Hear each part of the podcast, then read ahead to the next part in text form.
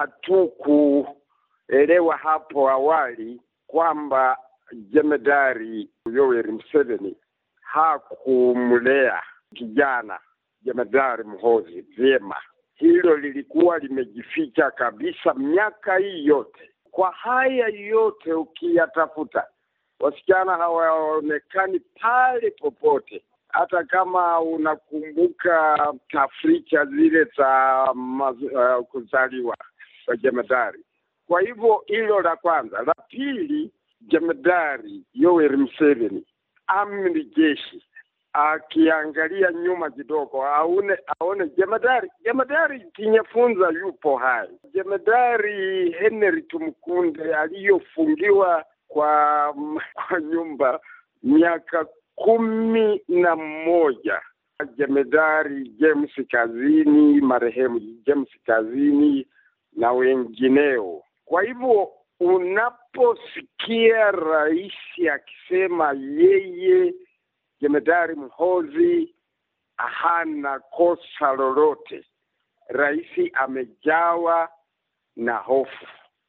Rais nafikiri kijana wake anamwogopa anaogopa mwanawe anaposema yeye kijana wake jemedari mwenye nyota ine hana sababu yoyote ya kuweza kukosa kuongea mambo ya siasa.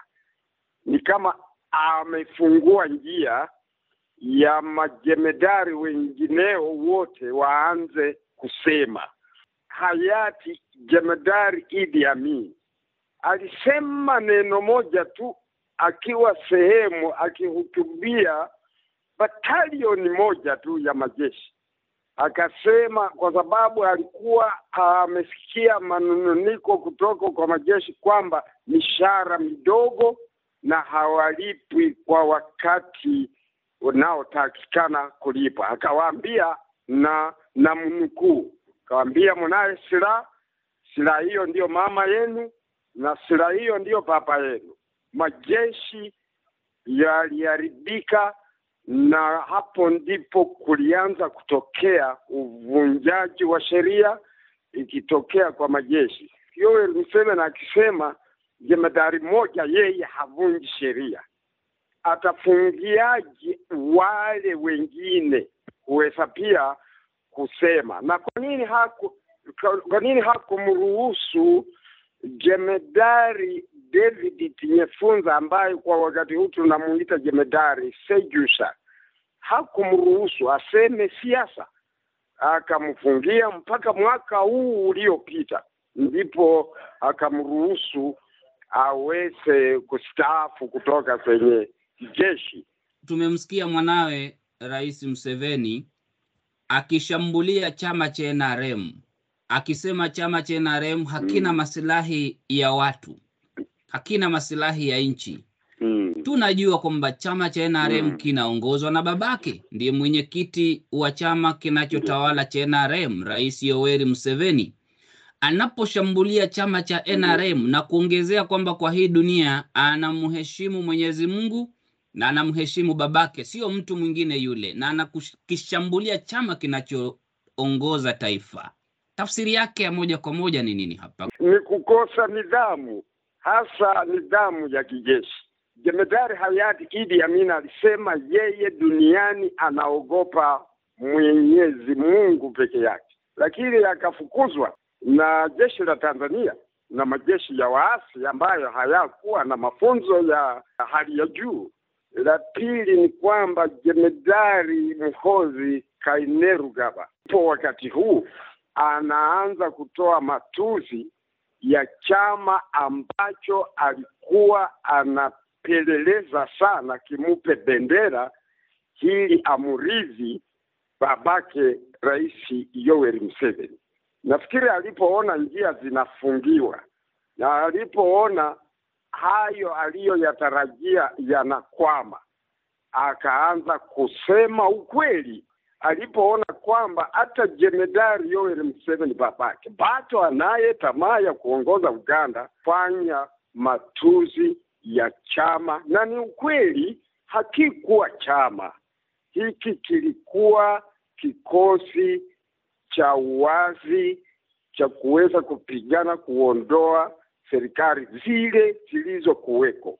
Sasa Nawende, kama ni kukosa yeah, nidhamu ndani ya chama, katika mila na desturi za Afrika wakwe wanapewa heshima, na vile vile ameandika akasema kama unajua umeoa kwa familia ya Yoweri Museveni na ufyate mdomo, kuwe kimya, usizungumzie kuhusu masuala ya uongozi wa babake, masuala ya familia na masuala mengine. Yaani tunajua waliooa katika nyumba yao ni wachache tu. Alikuwa anawalenga kwa nia gani, ama kwa sababu wao nao pia wanajihusisha na uongozi wa chama? Kunao kutoelewana kwenye familia ya Rais Yoweri Museveni. Hautaona dada zake Jemedari uh, Muhoozi kwenye tafrika yoyote inayomhusu ndugu wao, inaonyesha kwamba hawapo pamoja kama familia, na nimesema tena kwamba tulikuwa tunasifu familia hiyo kwamba watu watoto wa familia hii wote wamelelewa vizuri, wame, wameenda mashule, hawakuwa na tabia mbaya mpaka wakati huu mwisho wake. Na juu ya siasa ndipo tunaanza sasa kuelewa watoto aina gani waliokuwa na tabia kwenye familia ya jemedari Yoweri Museveni, na tukapata tukaona kwa uwazi kwamba wasichana labda ndio walikuwa wanalelewa na wakawa na tabia nzuri mpaka wakati huo. Amefika hatua ya kusema waandishi wa habari ni magaidi. Anaonaje waandishi wa habari kuwa magaidi, wakati yeye mwenyewe nadra anataka kuzungumza na waandishi wa habari, isipokuwa stesheni moja tu ya runinga Uganda, ambao na tena mwandishi mmoja tu ndio huwa anamfanyia mahojiano. Uzembe huo ndio nafikiri umemwonyesha wazi kwa watu, kwa umma kwamba hana maadili ya kutosha ya kuweza kwa wakati huu kuwa kiongozi. Yeye mwanzo akaandika akasema anashabikia wapiganaji wa uko sehemu ya Tigre kule Ethiopia. Tulipokuwa hapo mapema haraka, akavuka akasema, akatoa habari akisema kule Ukraine yeye anashabikia Urusi kuweza kuponda Ukraine akitumia sehemu ya kihistoria, historia ambayo sitarudia hapa. Kunao wakati mwingine akasema vijana wa M23 mtu asithubutu hata kidogo kupigana nao, kwani hao ni ndugu zetu. Kwa hivyo ukiona habari kama hiyo ni ugaidi, huo ni ugaidi wa wazi. Kila mahara, sehemu yoyote unataka kuonyesha sehemu, na ana bahati mbaya, anaoshabikia wote huwa baadaye wanashindwa. Tumfano nimetoa Urusi na huko Ukraine. Urusi ilionekana kama haingeweza kuchukua hata mwezi moja kuweza kuinamisha nchi ya, u, ya Ukraine, lakini sasa unaona hata tunaenda kwenye mwaka mzima na bado ma, mapigano yanaendelea na walioonekana kama wazembe ndio wako juu wakati huu. Tigre, Tigre pia utaona kwamba alishabikia upande wa Tigre, lakini hawakuenda mbali sana.